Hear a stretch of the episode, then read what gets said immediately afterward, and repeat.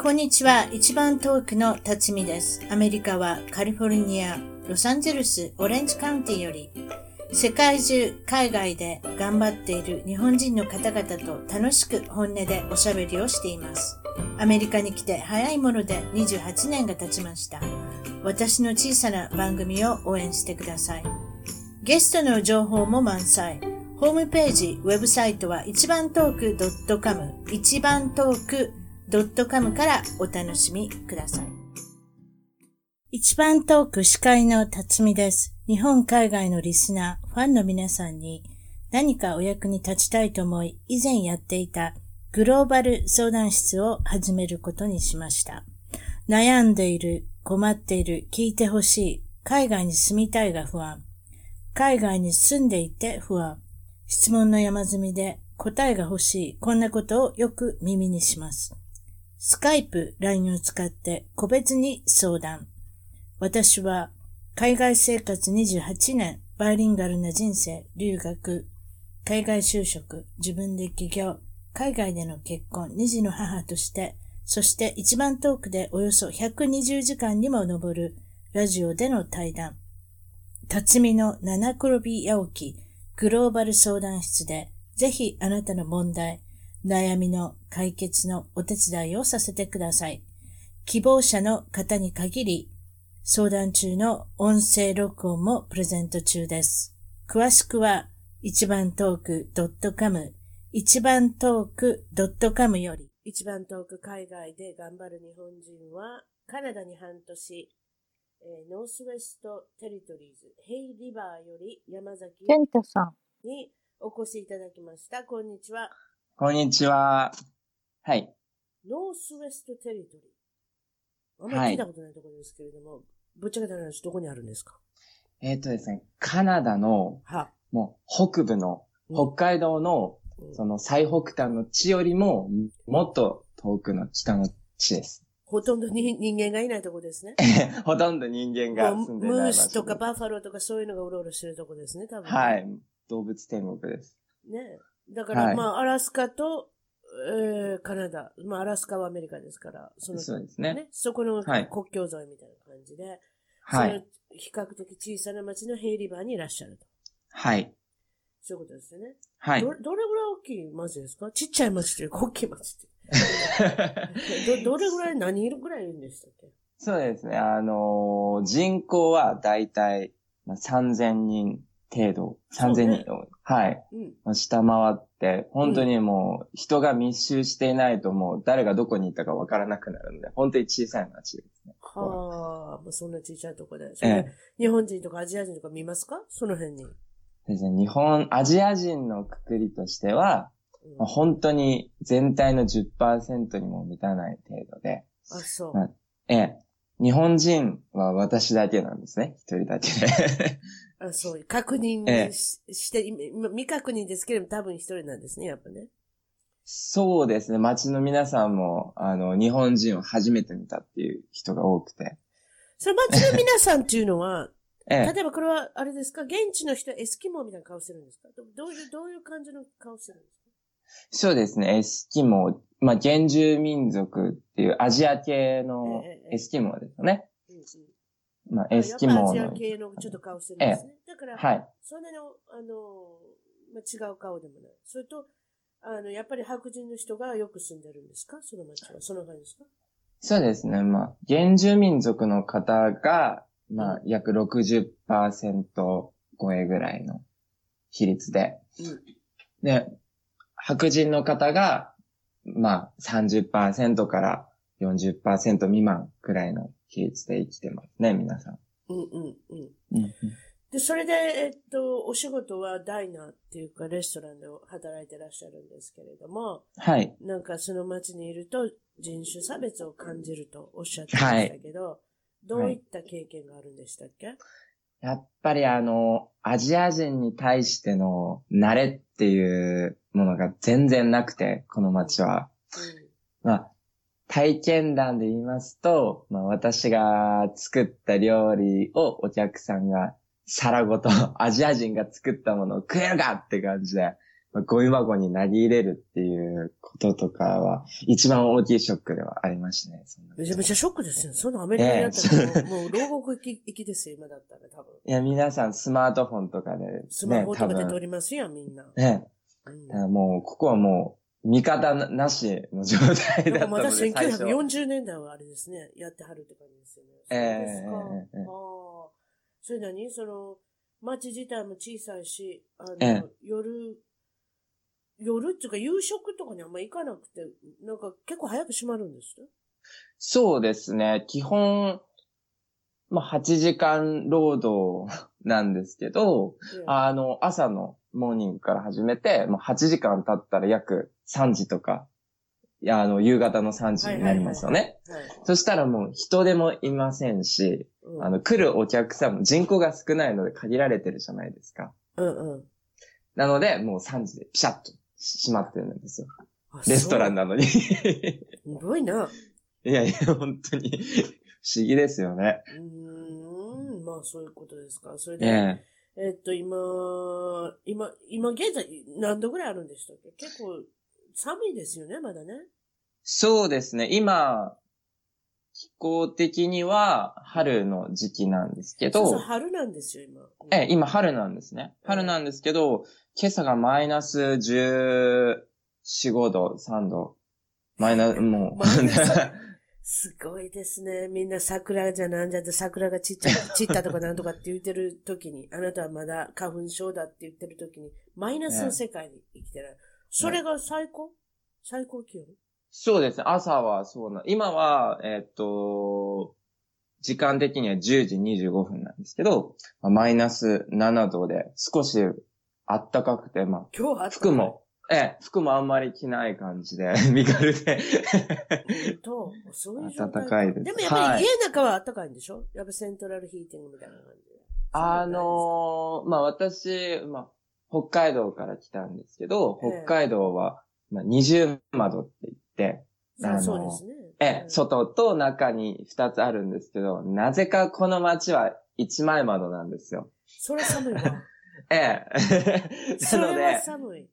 全部筒抜けですね、寒さは。先生、ま、窓に飲み物置いといたら凍ってるってことじゃないですか。多分あのー窓枠じゃなくても、窓のそばのテーブルに ペットボトルあったら爆発しました、凍って。 それは寒いなぁ 本当その中で、ほな、あなたもう家の中であれですか息が白いままで今あ収録されてるんですかそんなん。あ冬本番は、そうです。息が白かったようわね。ーそれは大変だわ。まあまあ、後でちょっと、どうしてそんなとこにいらっしゃるのかっていうのを後でお聞きすることにして。はそれい。で、その、白夜とか、よく言われる、その、今何時頃になったら日が落ちるんですかそうですね。iPhone の天気予報で日の入り時刻は9時、夜の9時半だったんですけれども、えやっぱり日の入りの後もやっぱり夕焼けで明るいじゃないですか。えはいはい。まだまだ。1時間後にようやく暗くなる。10夜の10時半にようやく今は暗くなるんですね。で、朝はいつになって明るくなるんですか朝は普通に7時とか8時にはもうさんさんと日が差してる状態なので、はい自分でこの時間に寝るって決めていないと、本当にいつまでも起きていてしまうっていう。ねえ、半年しかまだ暮らしておられないけど、慣れるまで大変だったでしょびっくりしたでしょそうですね。冬またいでるので、やっぱり冬は普通に暗くなるんですけど、だんだん春になってきて、まあ白夜寄りになってきたので、これからですねそう、か慣れていくのは。はい。えじゃあまだ夏はいてないわけですけど、夏もそんな半袖着ることもないんですか、その街っていうのは、街というか地区は。夏の気候的には、1ヶ月だけ、まあ30度まで、え、30度まで上がるので、あ結そ構のわかりました。でもその時はなんですね。はい、んそうです。。そうですか。それでその失敗談は何かありますかって聞いたら、何ておっしゃいましたっけ、と失敗談はですね、はい私、英語がすごいめちゃくちゃなんですね。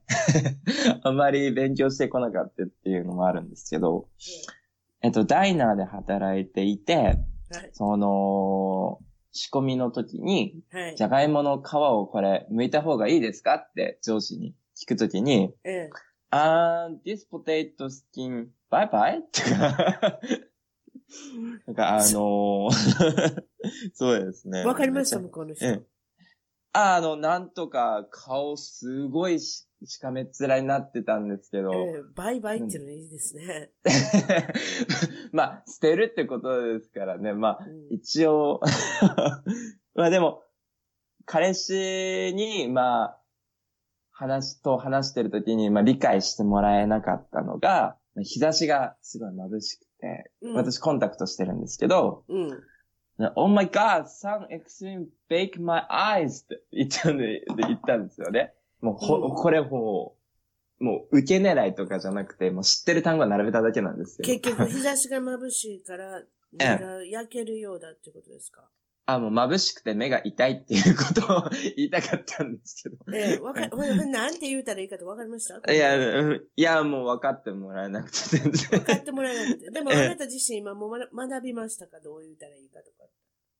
そうですね、最近は、いや、その、そんなに、私、あんまり気にしてないんですよ。その、じゃあ、レッ分スかろうが。ン、じゃあ、レッスン1から行きましょうかとりあえず。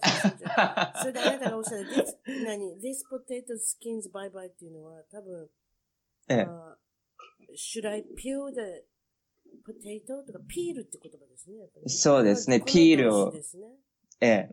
うんそれがポイントですね。うんそうですね、ピール、ええ。うん Can I peel these potatoes? とかなんかそういうことですよ。で、あとは、だから、Oh my God っていうのはいいですよ。あ Oh my はい God ってうのですよ。なんか、Oh my God、なんか仏教徒なのにね、私たちね、God って いうのはなんかちょっと、あれですけれども、Oh my God っていうのいいですけれども、 はい。 多分この場合は、あどう言ったらいいかなだだだまあ、こういうことじゃないですか。なんか、sun is so bright. My そう eyes で is す as ね burned. うんなんかそうそういうことですよね。うんだからババーンっていう、だからその焼けるという言葉と、えええ、ええっと、何言いましたっけあの、まあまあまあ、さんが bright, too bright. ええ。too bright いやですうんね。まあまあその感じじゃないですか ね。私もちょっと朝早いんで、なんか今ぼーっとしてますけれど、すいません。英語は急に喋れないっていうことにしておきましょう。はい そうですそうねで。すかそれで変な日本人だと思われてるんですね。なんかそう変わったこと言うやっちゃなっていうね。ええ、その、まあ、いつもよくわかんない言葉喋って、まあ、わかんないってみんな言ってるのに、落ち込まないでポジティブに 騒いでるの変な日本人っていうイメージですね、私は。いや、いいじゃないです か。なんならそのブロックイングリッシュで、もうわかるまでもうしつこく言えばいいんです。そうですそうなんかで。すね。まあ、うんもだう、って引っ込み思案になって言わなかったらね。うん、例えばボキャブラリーっていうのはそんなに1日で100個覚えれるわけじゃないし。そうですね。だから私がやったことは、やっぱここの、まあそのアメリカに来て、わからない時ね、あなたみたいな、その、あの、状態に入った時は、毎日毎日ええええいろんな人の会話聞いて、ええあの、えよく使う言葉ってあるじゃないですか。こえの、はい。非常にこの便利な言葉。はい、はい。例えば日本語だったら、はい、どうぞとか、ありがとうとか、うんうんうんそうなんですかとか、何でもいいじゃないですか。なんか、要するにはい便利そうな言葉をこうずっと書いていったんですよ、メモ帳に。ああ、いいですそね。れかセルフォンかなんかのね、ええあの、録音機能があるじゃないですか。はい。あの、ああいうなんかアプリのメモ、メモ帳みたいなやつうんをうんうん取り出してきて、それで自分でこう言ってったらいかがでしょうかね。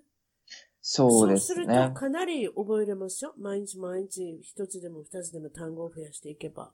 はい。はい。なんかもう、実際聞いてみたら結構同じような言葉喋ってるんですよ、皆さん。だから。そうですよね。うんだかうらん、そういうふうに、あの、まあ私の忠告ですけれども、すいません ありがとうございます。ええ英語の、まあ、活用法というかね、上達法として。それでまあ、はい。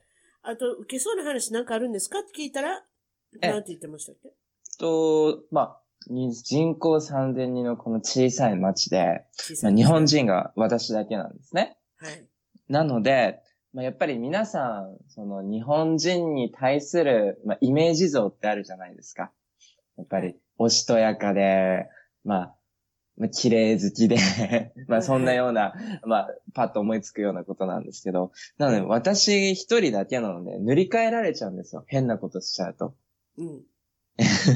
なので、まあ、例えばですね、私、うるさいんですね、基本。もうよく喋るし、よく笑うし、よく喜怒哀楽が激しいので。素晴らしいじゃないですか。 なんか、皆さん、あの、思ってらっしゃるのが、その、常にポーカーフェイスで絶対に怒らない、笑わない、喋らないっていう考えだったらしいんですよ。はだからはいえ、こんな日本、日本人ってこうだったのって、怒るんだって、怒るっていう感情が存在するんだっていうことにまずびっくりされてらっしゃって、あ、はいは本い。当に。 でも本当にプレッシャーですよね。街歩くたびに。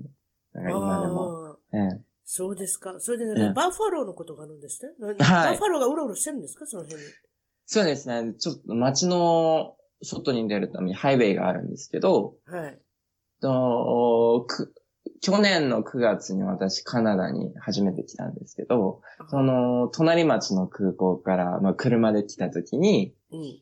あの、まあ、ハイウェイって言ってもガードレールがないんですよ、一切。もう隣はもう木とか、もう何百メートル先地平線が見える、もうはいはい。あまり人いませんしね。そのとこお金かけてもしょうがないしね。そうなんです、そうなんです。なので、あの、動物がもうたくさんいるのに加えて、もうバッファローが、もう、うじゃうじゃいるんですよ。バッファローっていうのはでっかいつ。やつね。そうですね、あれももう1う。トンでも2トンでもありそうなでっかいやつね。はい、はい。それでで、あのーまあ、ハイウェイの隣で草もしゃもしゃ食べてるんですよね、いつも。はいはい。で、私、あのーまあ、草食べてるってことは草食動物かなって思って。っていうことは、まあ、うさぎか何かみたいな感じで、 優しいんじゃないかと思って、ええあのーね車止めてもらって写真撮りたいって言ったんですよ、その彼氏に。うん。ただまあ彼氏も多分、まさか車の外に出るだろうとは思わなかった矢先に私、車から飛び降りて近づいてったんですよね。おもお、危ないですね。え、 危ない。もう、羽がいじめにされて、本当に。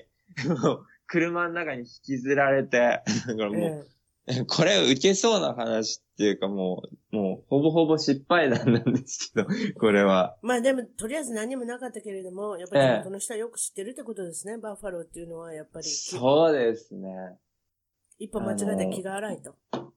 気が荒いのもありますし、その、悪気がなくても、まあ重量級なので、やっぱりぶつかって、そうもじゃ向ないこですかそうですだってそうですフフットボールのチームにバッファローズかなんかそんなのありません確か。あります、あります。ニューヨーク、え、ニューヨークでしたっけバッファロー。あ、なんでもいいけど。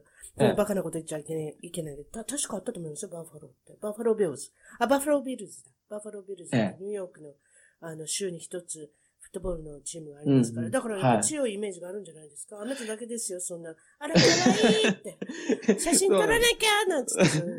いやこれもうは本当に Facebook に載せなきゃとか、Twitter に載せなきゃとか言うてる場合ちゃいますよ。命が危なセいルフィーって感じでノリで行ったら、本当にガチ切れされましたよね、あ本当そうに。かそれえはえまあちょっと、あの、まあ、彼氏とおっしゃいましたけれども、ええ。さんは、えっ、と、オープンゲはい。イことでいいんですかはい。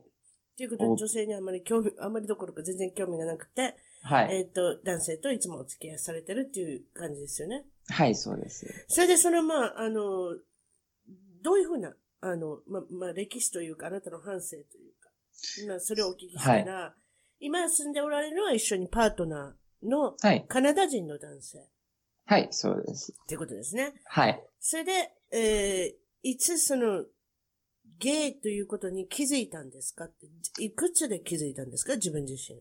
男のゲイ方が好きだと。はいいうか、男の子に興味があると。そうですね。ゲイというより、あ、自分男が好きなんだっそうてそうそう気がついたのは、うん。まあ大体、幼稚園入る前3歳とか4歳ですあね。はい。そう。別にその、だて例えばその車が嫌いだとか、私はリカちゃんしか遊ばないとか、そんなんじゃない。普そう通にです男の子の遊びもするし。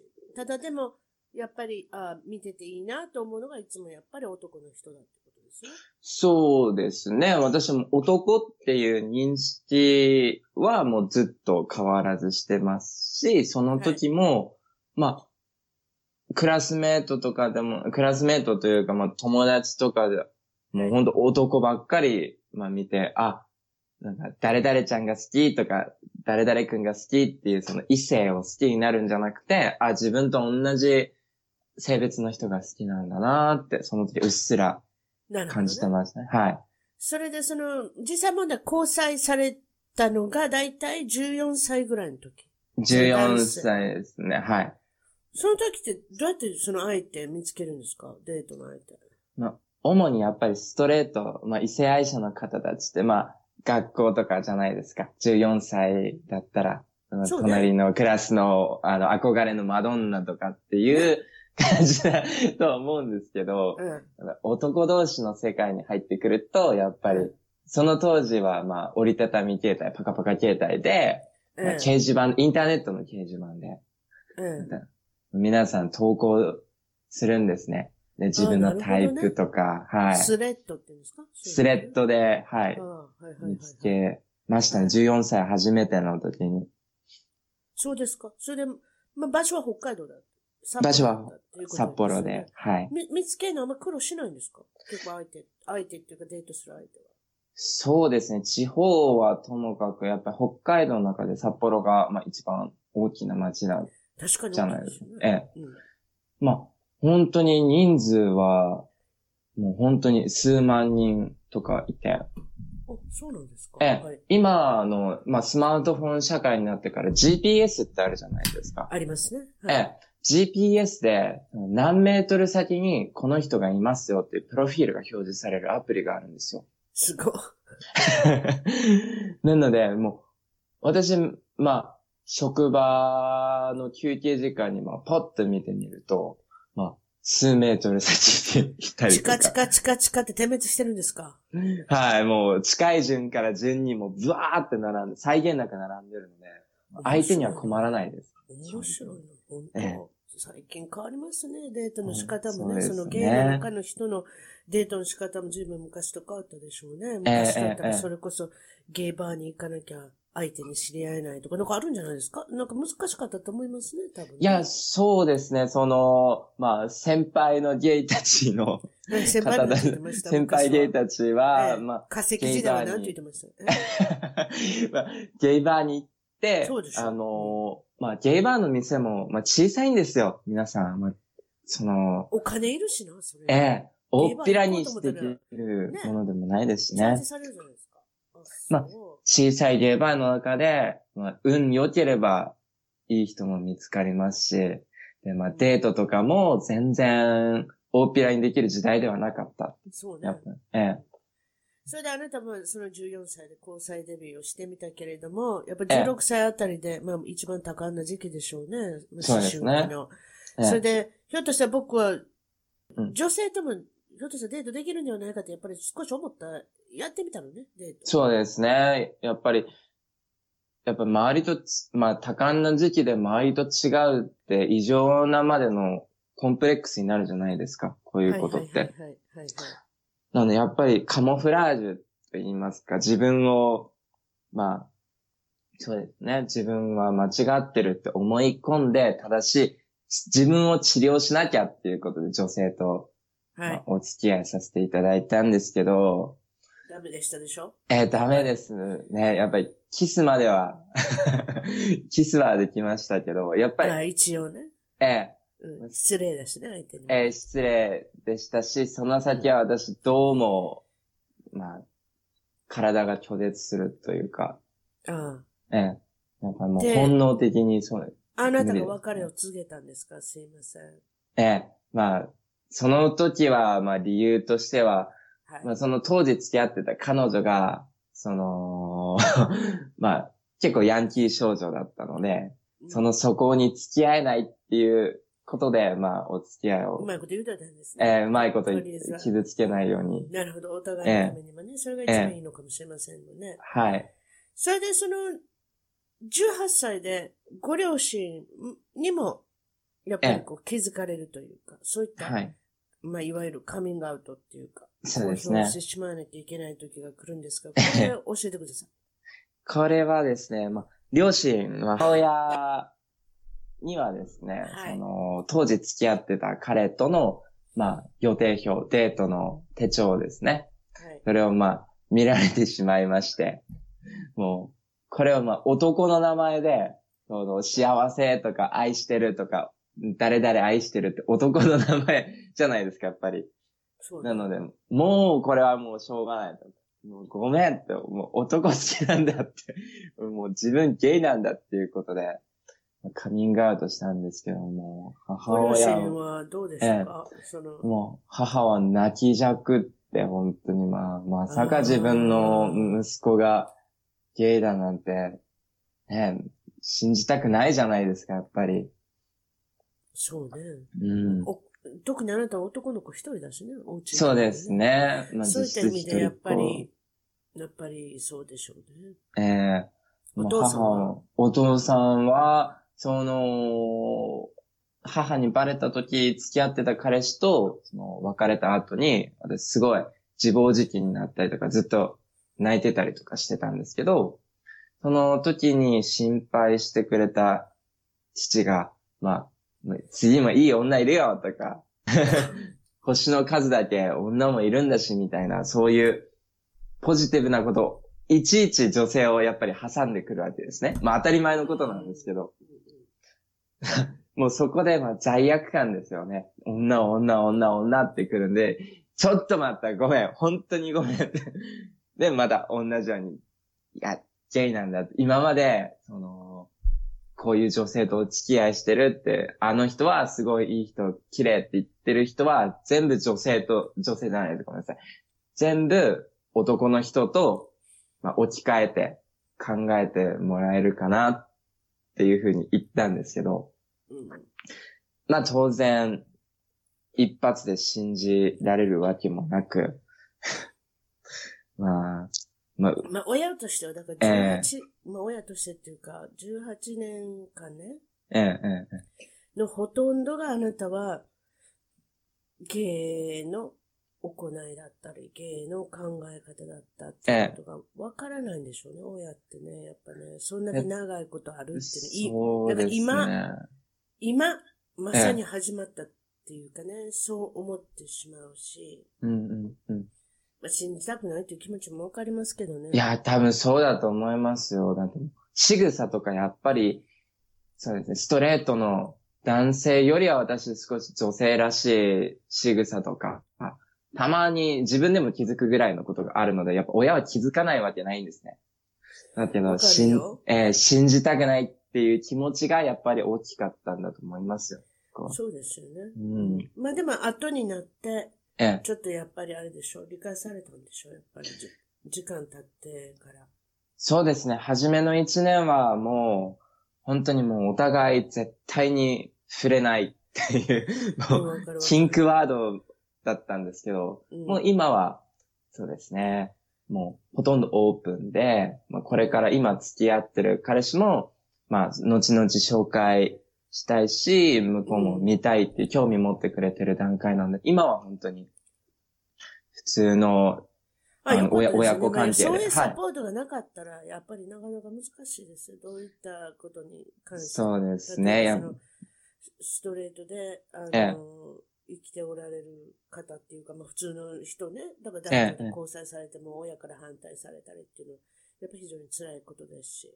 そうですね。基本的には、だからそういう、あの、サポートしてくれるとか。ね。ええでもで自分がやっぱり、まあ、愛す人はこの人であって、愛される人はこの人であるっていうことうんうにんやっぱ嘘つけないし、で嘘つくことによってやっぱり、あなたにとって人生の負担になるしね。そうですねう。んだからまあ、うんゆくゆくはまあ、認めてくれたっていう、その、まあ、あの、わかりますけどね。そのプロセッシングっていうかね。そうでそすれね。でちょっとね、調べたんですけどね。ええ、えっ、と、ゲイのステータスを違法禁じてる国っていうのがなんと世界中77カ国もあるんですね。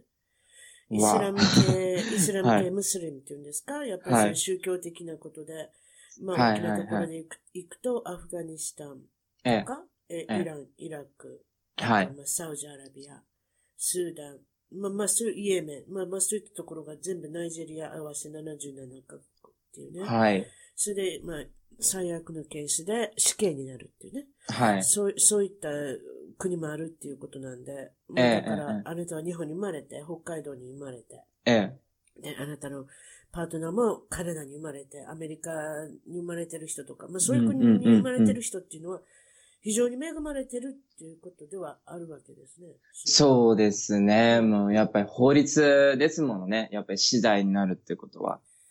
はい、まあ、うんこの絡んでくるとそうですけど宗教っていうことだけで、ええ宗教そう、もう、もう、だから、まあ、うん認められないっていうことうんうんうんですね。うん。それで、そのトップ5をお聞きしたんですけれど も、えこのトップ5は、えーっと、皆さんここから、あの、下ネタに入りますんで、よろしいです かあの、皆さん、子供と聞いておられる方は、なるべく自分だけで聞くように、なんか、イヤホンか何かつけて、 あの聞いていただきたいんですけれども、これから下ネタ、警報です。今日は警報です。注意報じゃありません。いいですね。それで、その、えーっと、トップ5というか、まあ、5つ、あの、何が事柄で今までで印象というか、何か衝撃なことがありますかっていうことで、そのええ、まあ、あの、パートナーの、っていうか、まあ、デートしてる相手とね。ええそれで、私が読みますかちょっと恥ずかしいですか一月にええ。 30人以上デートしたことがある。はい。 これ説明してください。はいどうやってやるんですか、そんな素晴らしいですね。ハリウッドの、 ハリウッドの俳優さんみたいですね。これはですね、やっぱり、その、やっぱり男同士の出会いになると、やっぱりインターネットのスレッドとか、まあ当時さっスき言っレッてドましだたっもんね。えて、えええはい。やっぱりそうなると、本当にクイックなんですよ、すべてがもう。デートの約束もメールアドレスも、やっぱりすぐゲットできるんですね。うん。なので、まあ、一月、まあ、30人以上で、もう、本当に、一日に2、3件、はしご を、はしごして、出歩いて、うん。歩いてましたね、その時は、本当に。ほんで、もう次会わへんの。ま、またでも気が合うたらまた会うってことどいことそうですね、ざもう、気があったら、もうその、まあ、メール、メールアドレスの、まあ、フォルダに 入れて、もう気が合わなかったら本当に、あー、ごめん、ごめんなさい、次もうないです。でも、今日だけは、あの、頑張るんで、ってっいうことで。ええ数人っていうことは、一回のデート30分だったりするってことあ、いやー、そう、で30分1も、い時間。や、もう4時間とか、それぐらい、もう本当に24時間、 もう本当にすべて動き続けて、もうデートのためにもう走り回ってましたね。で、時今、はカナダ人の男性が今、彼氏っておっしゃいましたけど、こえのえ30人の中には結構、外人の人とかも札幌にいるんですかそうですね。が、やっぱりさ、まあ、東京が一番多いのはそうなんですけど、札幌も意外と外国人の方が多くて、はいはい。まあ、私がちょっとデートの相手させてもらったのが、まあ、台湾人と、まあ、プエルトリコ出身の方とか、はい。あもう本当に多すぎてもう、どこがどこ結構だいるかんでもすうね全然覚えてないんです。わからないですね。ええ。いやもう、本当にもう、まず外見、もう話から入ったのはもう国籍関係なくもういろんな人と、もうしてきたので、多分、私が覚えてないだけでもうすごい国の、すごい多い国とデートした、してると思いますね、今までは。そうですか。それでええ次の事柄で、はい私が比較的衝撃だったっていうね。だからええ打ち合わせの時に衝撃だったことを書き上げて勝手に私が、ええ。あの、やってるんですけれども、カフェとか、スタバ、スタバとはかいスターバックスとかで、はい。待ち合わせ、ものの数分間でええトイレに直行。ええそれで、ことを行うと。はい。それで、こ確れ、率95%って書いてあるんですけど、ええ、ええ、ええ。確率は何なんですかこれはですね、本当にもう、生理的に無理な人って絶対いるじゃないですか。もうどう考ああえてそもりゃ。そうですよええね。、そういうそれ人とはか、それは男女と付き合っててもそうですよ。ええそれととは手も繋ぎたくないみたいなね。そうですね、そういう人もいますし、ええあ、この人ちょっと、性病持ってる臭いなっていう、まあ、疑い。ちょっと教えてください。どどういう人が性病を持ってそうなん ですかということは、あなたは、あの、ええ、アンプロテクションですか何もしないってことそうですね、私は、その当時はもう本当に、そうですね、いわゆるコンドームとかうんっていう、そういうものつけないと。ええ、そういうものが嫌いだったので、ええ全くしないので、もうそこを見極めることだけはしっかりしてましどうたやってね見。極めるんですかあの病気その持ってそうな人って。そそれこそ、その、まあ、スレッドがたくさん乱立してる中で、まあ例えば、エイズ、HIV、まあ、梅毒とか、いろんな性病を持ってるのにもかかわらず、いろんな人と、まあ、成功に及んじゃう人の、まあ、あれですよね。そういう人を集めたスレッドもあるんですよ。この人は注意っていう、緩急を流してる。あーええあー、なるほど。他の人のスレッドから学ぶんですかええ。要注意を。要注意警報と、もうのスレッドがあって、本当に、もう運え、良でかもったら、、でも、でもその人は何病気もらったってことそしたら、スレッド入れてる。そうなりますね。本当に顔写真も、その、まあ、最初スレッドでやり取りしてるときに、まあ、顔の写真交換して、うんまあ、後々性病を移されたわけなので、まあ、顔写真付きでスレッドにの、この人は持ってるっていうふうに。うん。例えば HIV とかに関しても振幅してますやん。すぐ出ませんでしょ、ああいうの。すぐ出ないので、だから、うんもう情報がそこに関しては古いので、もう蔓延しきってる可能性があるんですね。はい。まなるほどね。はい。で、その数分でトイレに直行っていうのは、あこれいけるなと思ったらすぐそういう声に入るってことですかもう事前にそれこそ本当どんなプレイするとか、どんなスタイルとか、もう打ち合わせはしてるので、チャあのチャットっていうかそういうの。ええもうお互いの顔を確認して、あ最終判断。ーえ、でもトイレってなんか汚くありませんあんまそれ関係ないですかいや、もう、 汚い、まあ、それ、もうトイレは、そうですね、汚いことは汚いですけども、性欲には、とりあえずはでも和式ではないです もんね、今ねう。洋式のトイレ和式ではないですもんね。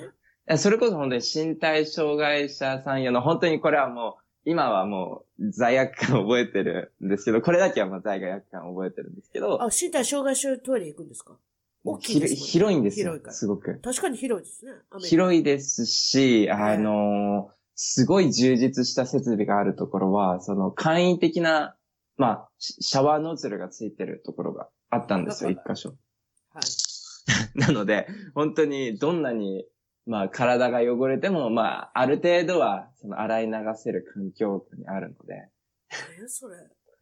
と、ええうーん、それででも、ということは他の人が入ってくるときと声聞こえませんの、オタクなの。そうですね、あの大もう関係体、そういうの関係ないし。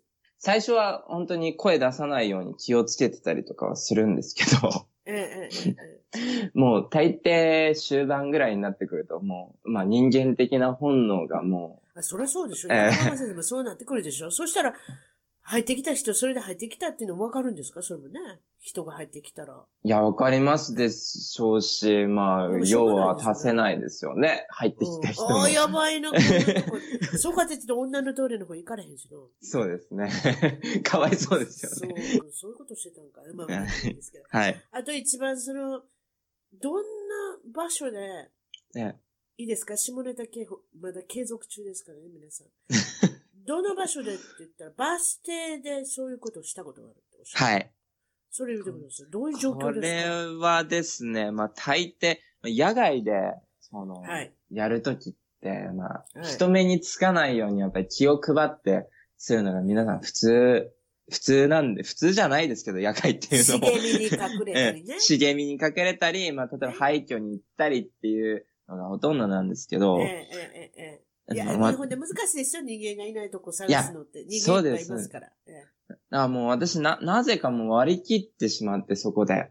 もうだったら、もう、札幌市内のバス停で。札幌市内のバス停で、しかも、バス停って言っても、その、ほったて小屋みたいなところでもなくて、ただただ時刻表が、あっもう、て、ええ、別もうに、座るところもないんですかええ、なんかもう私はもうバス停に、もう抱きついて、もう後ろから男性が、 まあ、ついて来くたわけでるっていう。すか。はそれっいて。何時頃えそれ昼間昼日なんかそうですね。あもう昼日ひな、 んかもう日が差してる時間帯ですね。目撃者大抵は目撃者、いや、いたと思いますよ。だってもう本当に車通り激しい道でしたし、まあ、買い物してる主婦の方とか、まあ学校帰りのお子さ んとか、パンツ下ろしてるわけでしょ二人の男が。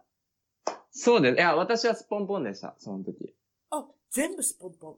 はい。いや、あの、やっぱりもうゆ、どっちにしろ、もう、いけないことしてるんだったら、もう、すべてをさらけ出してしまうので、まあ、意味わかんないんですけど。 まあ、それさやね。ええ。で、パンツ下ろしてても恥。シャツを脱いでも恥。もうそれでも全部脱いだらいいやん。はい。もう潔く。相手は相手は、相手は、あのズボンだけ下ろして、どうよ。上はシャツ着てたんですけど。どうよ。公平やないな。そういや、もう気持ちよければ何でも OK だったんで、その時は、なるほど。それまだ、これ、あれですよ。警報ですかですからね、皆さん。いいですか次 ですよ。え、えっと、12時間以内に5回プレイしましたっておっしゃはい。るで、それで2時間 OK? あ、ちゃうわ。2時間もうちょっと OK か。うん。そんなできるんですかいや、もう、全然、あの、そうです。これ、ご、もう、12時間の中で5回あったっていうことではなくて、あ、なんやねん12時、12時間の中、5P 耐久レースみたいなっていうことなピーっての何。ですか語尾ピーって何あの、相手が4人と私1人で、複数人のことだったんですかあ、ごめんなさい。はい声がひっくり返りま した。これ、複数人なんですよ。その、まあ、ちょっあ、そと、ういうことか。ピーって書いてあるから、プレイってことかな。あ、5人。はい。ああ、みんなでパーティーですか。そうですね。その、場所を提供してくださる、まあ、スポいンサわーのゆる乱交パーティーってやつ。えそう、乱交パーティーです。はい。 5人の男性がそうですね。5人の男が部屋の中で12時間ずっと、まあ、耐久なんですけど、まあ、はい。私が、その、まあ、対、対と言いますか、ポジション的には、まあ、女性の方なので、あれだね、女性役ですね。えはいえ、女性役なので、女性そ役したらが振り、分けやなあかんよ。男性役の人と女性役の人と。女性役女、に入ってもらわなきゃ。そういうことえなえい、いや、もう私だけですよ、女性役だけは。いや、そんなの、あれですよ。いややもうもう。話ですよ。あ、ご めん。その、いだっや、て4対1です。ええ、4対1なんですけど、私はもう、本当に、その、まあ、女型でも自分で、いわゆるオーガニズムを、まあ、感じることができる性質なので、まあ、全然もう問題ないく、まあ、男型の人は休み休み変わればんこに。私は12時間ぶっ通しで。う んあ楽ですよね、それ考うんうんうんうんうんうんうんうんうんあ、そう。すごいですね、耐久マラソン。はい。はあ。5人どうやってセットアップするんですかそれもやっぱりなんか、サイトかなんかでやったんですかその時はですね、その当時、まあ、セックスフレンドだった、その部屋のスポンサーですよね。まあ、はい。少しお、まあ、あのー提供してくださる人がのパーティーというかグループ、その知り合いを集めて、って感じですね。まあ、やっぱり掲示板だと当日になって人数揃わなかったりとか、ドタキャンとか、よくあるので。 えもう、もうそれ話してるってことはもう、もう、けもう、なお、過去に何回やってるんだって話になりますけど、えええええ最高。で5人、ここは。あ、そう。はい。おー全員日本人。全員日本人で。おーあもう過去にはもう、があの、ミックス、もう外国人も日本人もミックスのしたこともありますけど、うんうんうんうんうんうん。それ、あなたいくつの時ですかこう、そうですね。その時は、まだ若い。十、六、 16そ相うで手すみんねな。おっちゃんで しょそうですね。50歳過ぎた方たちですね。うーんそれは嬉しいやんな。いいじゃんやったらいや私も本当に、その当時は、もう、40歳以上じゃないと、あの、タイプじゃないっていうスタイルだなあったあー、あのなで。たは好きだったんですか年が上の人が。あ、もう本当にもう、来てくださった4人、もう全員が、もう、タイプのおじさまたちだったの で、ええおじさまやいや、タイプじゃないと12時間頑張れないですよ、そこは。あ、そりゃそうよ。ええうん確かに。うん、でもまあ、でもなんかタイプなんかすぐ揃いそうやな、そういうおじちゃんってね。そうですか。じゃあ最後、い、いですか、皆さん。もう今もう気絶してなんかあれです ね。車運転しながら聞いてる人だったら、あの、なんか車線外してるんじゃないですか。もうわかんないです。あと、出口間違えたりね、いろいろしてるかもしれませんけれども、それ最後に行きましょう。最後のことで、映画のクラッシュっていうのがあるんですが、こえれえ一番有名なクラッシュの映画じゃなしに、比較的マイナーな映画のクラッシュっていうのがあるんですけれども、その出来事が、その、えーっと、車の中で、ええ。えー何でしたっけえ、な、な、なんかくる、車の中でそういう行為をすることによってしか、興奮を覚えないっていう、あの、はいあれですね。ええ。しかも、それは止まってる車じゃなくて、その、走ってるだけでもなくて、猛スピードで走る車で、リスクを冒しながらではないと、まあ、性的興奮を感じられないっていう映画なんですね。このクラッシュって映画は。うん、うん、うん。まあ映画だけの話です、映画だけの話みでんなみんなやっぱり死にたくないですかえら。えええうんとええ。りであえずも、私はそれをリアルでしてしまったっていう。山道を走ったんですって。はい降りてきたんですって。なんか知らないけど まあ、あのー通り、日本ってもうたくさん通り道あるじゃないですか。山を下る。はい。はい。で、そこを猛スピードで下る車の中で、そはい。の、当時のセフレと、まあ、やりながら、私はそのシートと向かい合う感じで、結局あはい、なたえは、あれ女性みたいにしてまたがって上に乗っかってるってことでしょはい、はい。そういうことね。はい。それで、あんまり、その運転してる方も、あの、風景というか、あの、ガラスの向こう側があんまり見えうんうんうんうんうなんいところで、運転するがために、ええあの、車のサイドをずっとするんですかう。そうですね、本当に、そのヘアピンコーナーの場所で、あの、ブレーキも間に合わないですし、その、私がその腕と腕の間にいるので、一回転以上切れないんですよ、ハンドルが。わかりますよ。なので、もう、すりながら、もう本当に、ガリガリ、もうガリガリっていうか、もう、バキバキ言いながら車曲げて、わかりますよ。私人間は、そええの、人間を運転したことないですけれども、ええあの、またがる犬っていうのありますよ。だから犬を、犬がま あ私の膝に乗っかってて、はそれで運転したことありますけれども、はいわかりませんよ。い。全然曲がらない状態で、通り道の下りを猛スピードで走りなでがもそんなこらと、したな。それで日本なんていうの、こっちやったらハイになるとかね、えドラッグとかえね、コケインとかね、えええあの、マリワナとかそういうのなんぼでもありますやん。だからはいそういうことしてるとそういうことやりたくなるのかって。えうんうんうん。いその時飲んでましたや、もう全く、私はそういうの日本知らでん全然もう知らないですし。うわー、すごい高いセックスですな。その方車が直もう、さなあいかんで。車直さなあかんやんだって。や、もう、その、セッティング、その、映画を再現したいがために、それこそ、その映画用に、その、まあ、外国の、外車ですね。外車を用意してきて。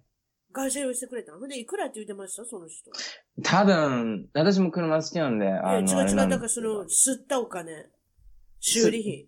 あ、いや、修理しないでそのまま車はスクラップにしたみたいなんですけど。うわー、すごい。そうですね。その車は、まあ、ベンツの S クラスっていう、もう本当に数千、数千万かなわかんないんですよ。中古車かもしれないですけども、とにかく高いセダンのそ車れを買ってきたのその人、わざわざ。それするたをめに、はい、わざわざ、その、その映画がもうすごく古いので、その年代に合わせた、まあ、ヴィンテージのベンツを持ってきて、そうなの もう、おかしいですよね、頭。うん、まままあまあ、そういう人もいるでしょうね。お金があればね。もう、いだやってもう、そうです1億円札があったら、それで鼻かみたいっていう人もいるでしょう ね。そう確かにでねす。そうですね。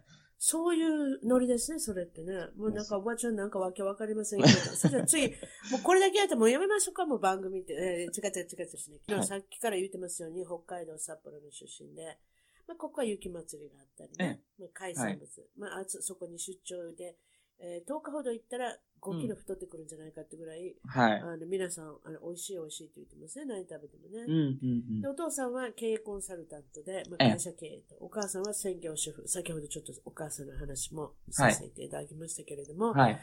えーっと、離婚もされてしまうんですね、お父さんお母さんはね。そうですね。実家住み中に離婚をしましたね。途中で。そうね。えいくつぐらいの時あなたがいくつぐらいの時ですか17、8か、そこら辺のああ、時ですそね。うか。それであはないたがカミングアウトしてからかな、そういうことですかね。は、カミングアウトの、まあ、前なんですけど、あそういうこと。ええ、ちょくちょく家に来てたので。それであなた基本的には一人っ子みたいな感じで。そうですんなね感。じ。誰かと一緒に育ったってことは別になかったみたいですもんね。まあ、兄弟は、まあ、いるにはいるんですけど、まあ、生まれてからずっと一人で育ってきましたね。そういうこと。はい。センサーさんの子供とかそういう人はたまにちょこちょこ出演されますけれどうんも、うんあまり一緒に座った雰囲気ではなかったと。はい。で、小さい時はどんなお子さんだったんですか小さい時はですね、今はもう明るいんですよ。もう小さい時は全然そんなことなくて、もう友達もいなかったですし、なので一人でずっと一人遊びして、絵描いたり、砂場で砂ずっといじってたりしてて、まあ、唯一活発的なことといえば、まあ自転車に乗れるようになってからは、近所をもうずっと暴走しまくって、そうね。ぐらいのねあの先からはい言ってるけど、スピード好きっていうかえね。え、はい。で、小中学校の思い出は何でしたかって聞いたら、ええみんなだったんですか小中学校がですね、ここが私人生で一番辛かった時期なんですけど、はい。まあ、小中が一貫性の、まあ、国立学校だったんですね、そこは。はい。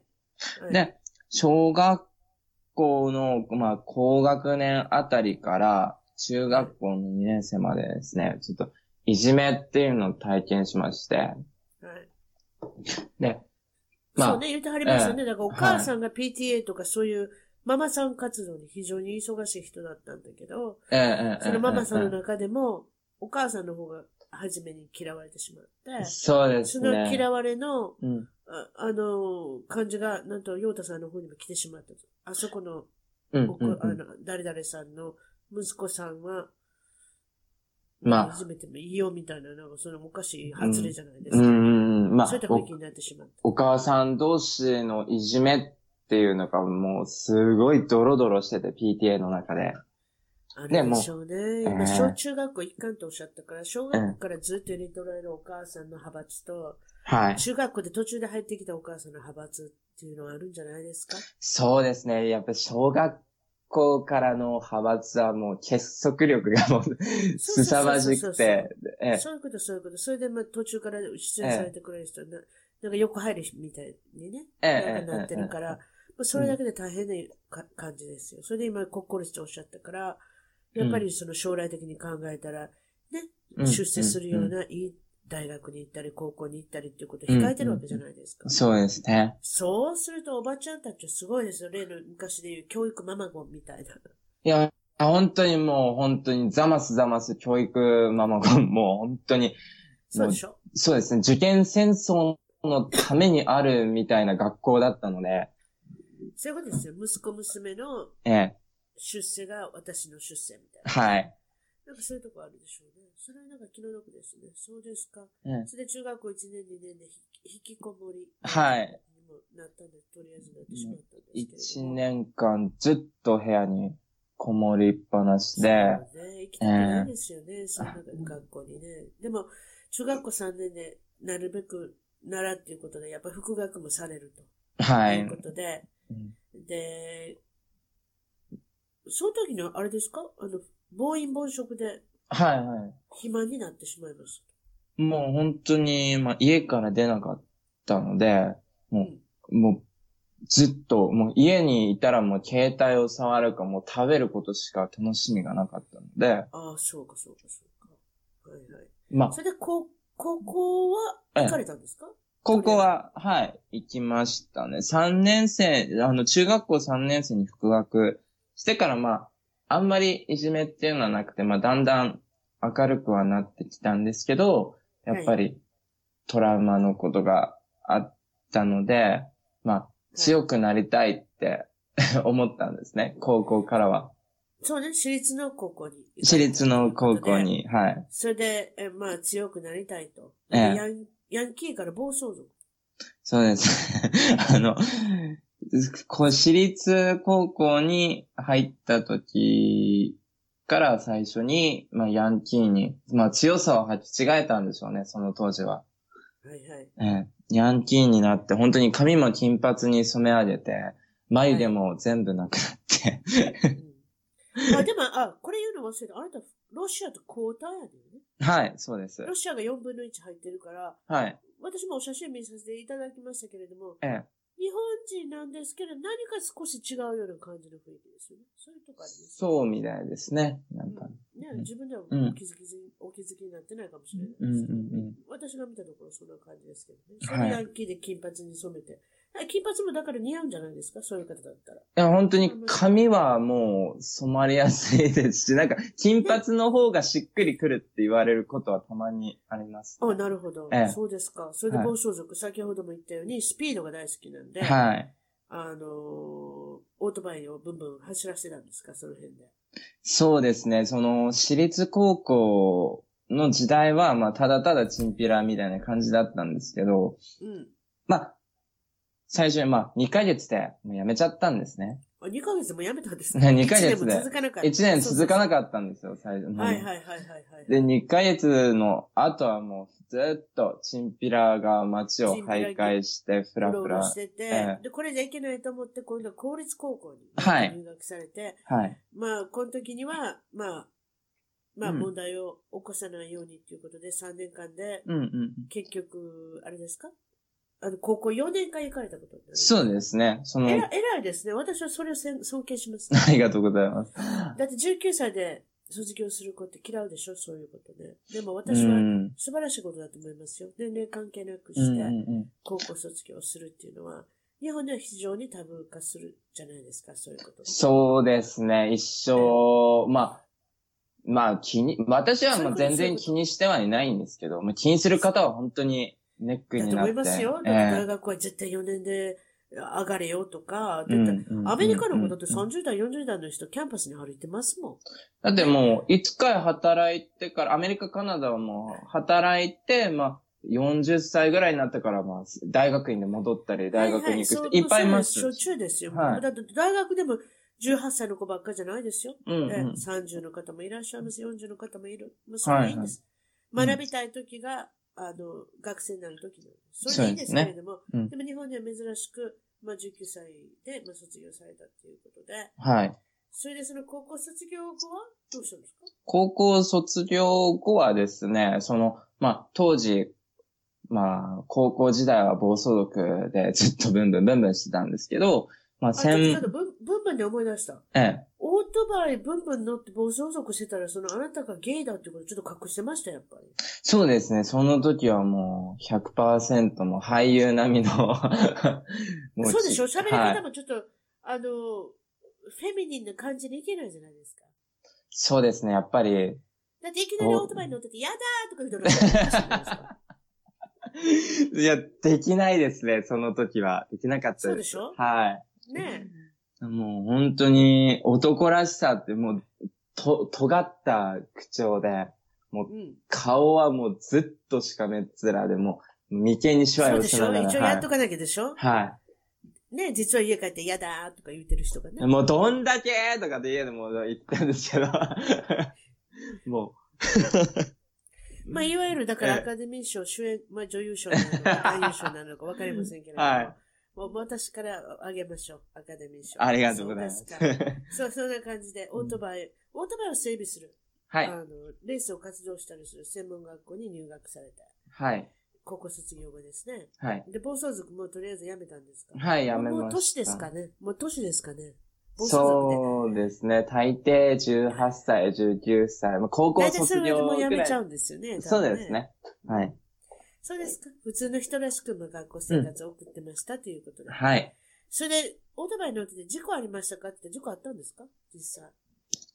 一番激しかった事故はですね、ありました、事故。ね、あな、の、 なんですかなんか今ま、あれでしょ生きてんのが不思議なぐらいの事故やってるんで しょなんでしょうそうですね。まず、あのー反対車線を、あのー立ち乗りしながら、ああ目隠しをして、え まあ、じゃあ、反車線の中央を、まあ、アクセル全開で、目隠しをして、ブーンって走ってくんですよ。まあ、度胸試しですよね、いわゆる。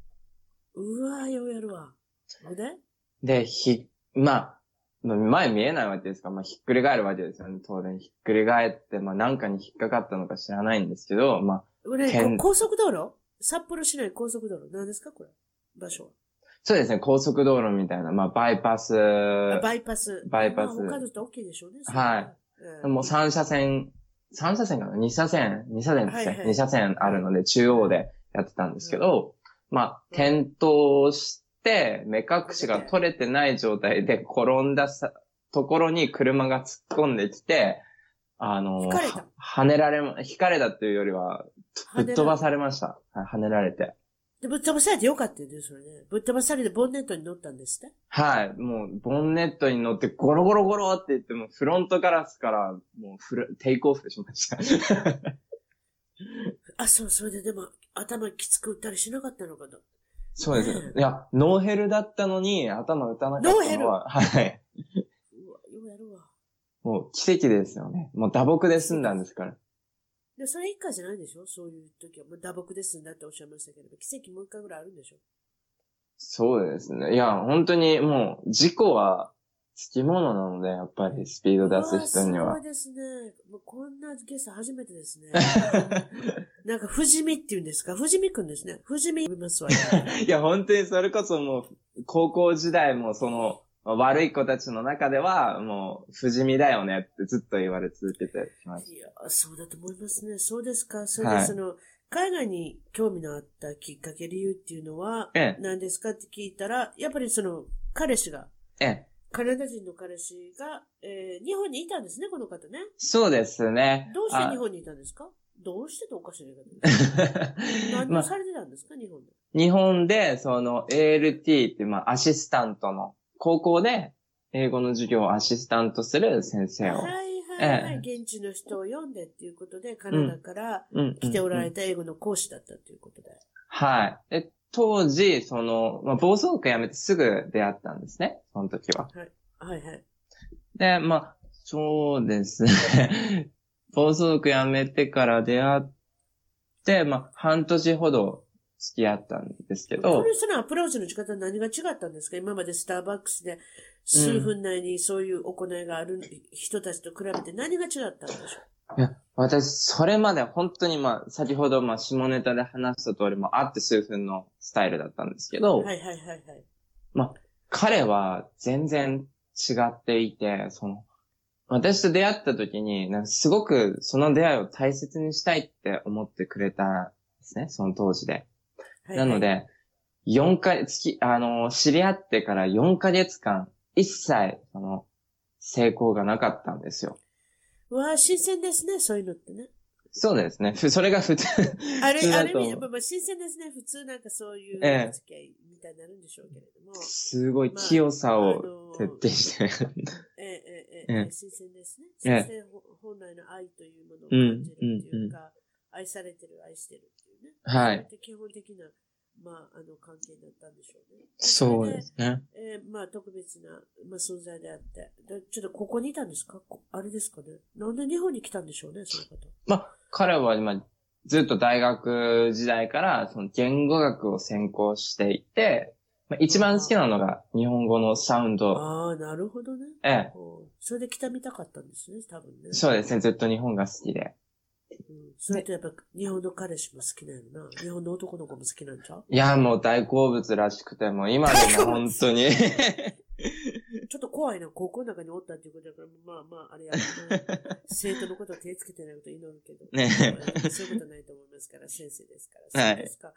それで今はとりあえずは、あの、彼氏と一緒についてきて、はそい。の時ね、あの、知り合った彼氏っていうのが、えーっと、これがワーホリビザで、はい、カナ今ダはにい。らっしゃるということで、ちょっと聞いたの面白いのは、ええ相手が彼氏であっても、えー、男の方であっても、パートナーが男の方であっても、うん永住権取れるんですって取ろうと思ったら。そうですね、カナダはコモンローパートナーっていうのがありまして、まあ、結婚と同じ法律が適用されるんですけど、そうまあね。うん。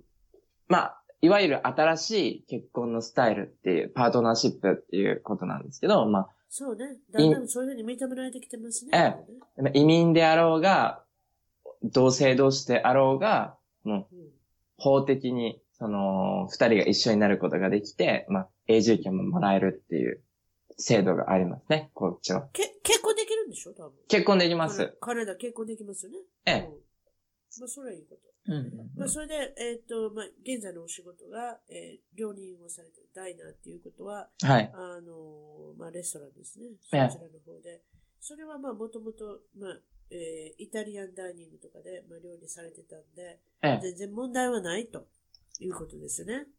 まあ、問題、まあ、食文化の違いは、すごいあったので、最初は本当に、もう、これ何みたいな。 野菜とか、もうどう調理したらいいんだっていうのがたくあさん。確かにね、いろんな戸惑うことはありますよね。こっちのスーパー行っても、何これみたいなのいっぱいありますからね。だはい。なのでまから、そんなん言い出したらきりないですもんね。でもまあ、それもまあ、いわゆるお勉強っていうかね、ええ英語も勉強するとともに、こっちのやっぱり食食材を使ってってあ、ういんうことうんで、うんそういうことですよね。はいえーっと、それで、えー今まで後悔したことありますかって聞いたら、学歴ですかはい学歴を後悔したっていう。これ教えてください。どういうことだよ。そうですね。あのー私とりあえず専門学校卒業っていう形で、まあ学歴は終わってるんですけれども、はい。まあ、海外に興味を持って、海外に行って、まあ、現地で仕事をもらうとか、ってなってくると、やっぱり人間のし、まあ、外国人の人間を知るって言ったら、やっぱり、履歴書1枚で学歴がもう、大学どこでもいいじゃないですか。別に大学が卒業してるんだっていう、はい。はい、ことがもう、非常にそこで大きくなってくるんですね。なので、私ね、これねえ、自分が教えてくれて、これね。はいその、こ後悔に関して、私のアドバイスでいいですかはい。あなたね、あの、文章上手ですよ。書いてくれるの。あありがとうございます文章上手でしょ。はい。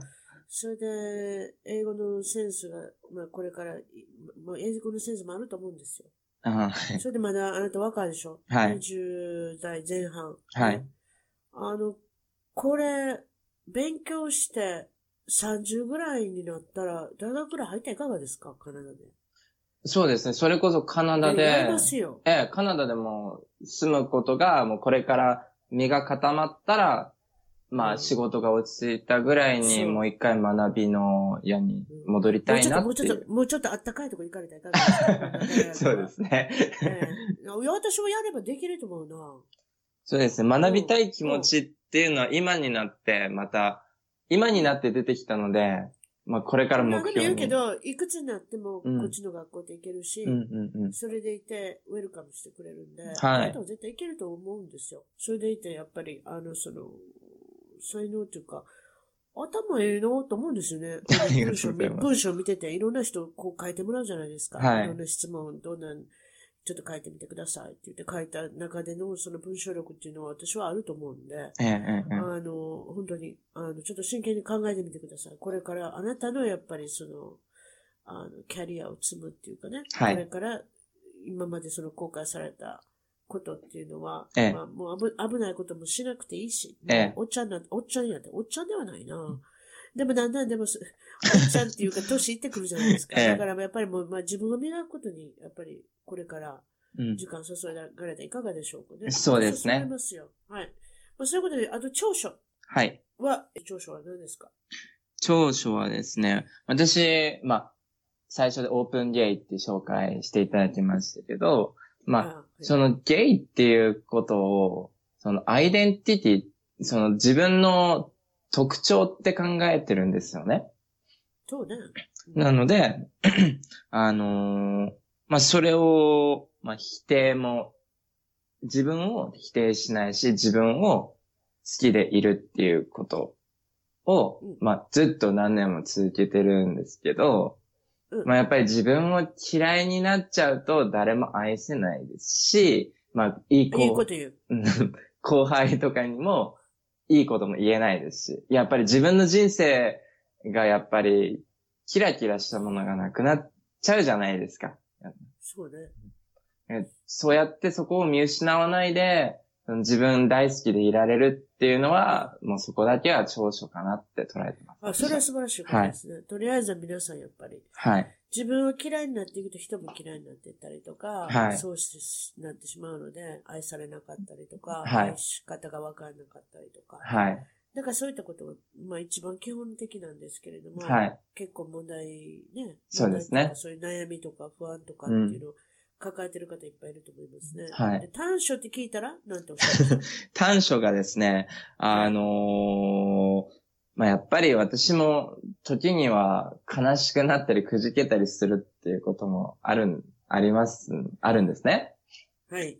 なので、その、まあ、ゲイの、その、レイシスト、まあ、人種差別差別とか、その、あはい自分の弱い心っていうのを、例えば、うーん、まあ、自分のプライドで、その、強く跳ね飛ばしてしまって、後で、 まあ、なんであんなきついこと言ったんだろうとか、なんであんなに誇張しちゃったんだろう、自分をって思い返すことが時々あります。なるほどね。はい。うんそれで付け加えてないたまに禁煙にくじけそう。はい あの、カナダに来る前までずっとタバコ吸ってたんですよ、私。はい。で、あの、カナダとかアメリカとか他の国はわかんないんですけど、まあ、喫煙に対してすごいシビアじゃないですか。ああ、うん。しあの、カリフォルニア、私の住んでるとこカリフォルニアは、喫煙してる人すごいプレッシャーありますよ。あの、こう罪悪感っていうかね。そうですよだかね。ら、だっていないもん。あんまり住んでる、住んで吸う人がいない。そうなんでですよ。吸う人は引っ越ししてしまうんですよ。えそ、吸えるとこに。そうなんです。そもそも、ラスベガスとかネバダ州とかね、はアリゾナとかね。なんかね、あの、向こう行ってしまうんですよ。そうなんですよ罪ね。悪感で。ですし、その、私の今住んでる、あの、家が、まあ、貸し家なんですけど、その、ルールで、タバコを絶対に吸わないでくださいっていうルールが課せられるんですよ。おそりゃそうだ。はいはい。ですし、レストランとかでも、その、お店のエントランスから5メートルかな ?10 メートルの円の外で吸わなければいけないっていう。あ、外ね、外ではダメです。外出なきゃダメですよ、ね。外出なきアメゃリカもアメリカもそうです、決められた場所ですもんね。うんうん決められた場所とかね。うん、だからまあ、そういう法律がきつくなればなるほど肩身が狭い思いしなきゃいけないのね。そうですねっていうこと。ですよそれで禁煙始めたのもありますし、まあ、最後の最後で彼がタバコが嫌いっていうことで、ああ、もうわかりました。禁煙しますし、もうっていうことで、 もう今ずっと禁煙続けてるんですけど。まあ、ごご苦労様です。 はい。将来の夢と展望、抱負、そういうのを教えてください。い。はい。えっと、まあ、私日本で働いていた時に、まあ、居酒屋、まあ、イタリアンダイニングって言っても居酒屋みたいなものなんですはい、けど、まあ、居酒屋とかでやっぱ集合ビルとかに集まるじゃないですか。はいでその中でやっぱり外国人の労働者っていうのが、やっぱり見かけるんですね。一店舗に一人、まあ、いるかいないかぐらいなんですけど、はいええまあ、その外国人の雇用条件っていうのが日本では私すごい不利だと思うんですね、外国人にとって。ああ、なるほどね。ねはいはい。で私、その、集合ビルの中で働いてる外国人の方とお話しさせていただいたときに、そはい、のまず賃金ですね。賃金が何をしても上がらないっていう。あその方は日本語もすごい堪能で、あの、技術もありますし、人柄あ。もいいんですけど、まはいやっぱり日本人がすごい優遇されてしまって、皆さん時給がどんどん上がっていく中、その人だけ、まあ、最低賃金で働かされつほつ、とんど、ほとんど留学生ですかそういう人って。そうですね。もう大抵留学生の方なんですけど。はい。まあ、それこそ、あの、ワークパーミットでしっかりしてないじゃないですか。留学生の労働できる条件っていうのは。それにだって、1年したら辞めるかもしれないし、ええ2えええ年したら辞めるかもしれないし、そういうそういうとこですよえね。はい。あまあ、雇う方としてはね。そうですね。雇う側の気持ちもわからなくはないんですけど、まあ、例えば、給料が、まあ、昇給しなかったり、まあ、有給って言いますか、休みの都合が全くつけられず、まあ、15時間、16時間働かされたりっていうのが、まあ、当たり前なんですね。うんうんうんうん。それって、まあ、留学、日本が好きで来ていただいてるじゃないですか、日本側からしたら。ええええええ。なのにもかかわらず、休みが取れなくて、好きな場所にも行けない、思い出も作れない、仕事のストレスで、家に帰っても、なんかもうずっと、ね、塞ぎ込んじゃってるっていう人がもう多い。そうですね。うんだから、例えば、その、カナダにワーホリ来てる人とか、オうんうんうんうんーストラリアにワーホリ、いろいろワーホリありますよね、うん今うんうんね。そういった人の、あの、状況全然違うじゃないですか、日本とそうですね。やっやぱっり、ぱりもうちょっと改善しなきゃいけないとこあるんじゃないですかね。でも本当にもう反奴隷かのように扱われてるので、まはい。私もこっちに来てから人種差別とかその仕事の労働条件でもう奴隷みたいに扱われたことあるんで、それを反面あー教逆師、にね。はい、反面教師にして、そはのい日本でその外国人の留学生を迎え入れられるような会社を作りたいなって思っていて。なるほはい。いい考えですね。そうですか。またそういう、まあ、夢、てまあ、将来の、まあ、抱負っていうか、まあ、展望に向けてな、なるべくどんどんどんどん近づいていったらいいですね。そうまあ、それに対しては、ひょっとしたら、その、先ほども言いました、その、カナダの大学を出たりなんていうするのもいいのかもしれませんね。やっぱりそうですね。武器にはなると思いますし、そうですね将来的にその先で、その、外国人の労働者の、まあ、基準を決めるラインっていうのは、はいはいはいまあ、あんまり、まあ、しっかりはしてないんですけど、私が、その、カナダの大学も卒業して、外国人を雇用したっていう実績も作っていけば、もしかしたら、そのボーダーラインっていうのを私が提案できるんじゃないかなっていうふうに思っていて。だかはい。らそこで、そうですねはい、もう貢献したいなって思ってます。将来の夢で。そうですか。こはいれからのまあご活躍を、それじゃあまあ楽しみにあのはいさせていただくということで、それで Twitter をやっておられるので、はい。ツイッターは、えー、なんていう、あれですかツイッターのハンドルネームっていうんですかこういうの、なんていうんですかなので、アットマークから始まる。はい、あアれッだトよマねー。クで始まりまアすね。ットはいマ何ーですかク、アットマーク、A、E、G でやっていますので、フォローよろしくお願いします。あ、わかります。はいそれ紹介文の方に書かせていただきます。これちょっと G っていうのがつくじゃないですか。G っていうのはある意味これサインですかはい。私は、そうでしょはい。私はそう思ってるんですよ。あ、これ G ってみんな入れてるなと思って。それ、それってやっぱサインですね。やっぱりこれ自分のサインですね仲間に。仲間にやっぱり来てほしいのでね。G っていうのが。はい。入ってるということで。わかりました。今日はお忙しいところどうもありがとうござはいいまし。た。ありがとうございます。こちらはこい、そ。楽しかったです。はい、どうも失礼します。ありがとうございます。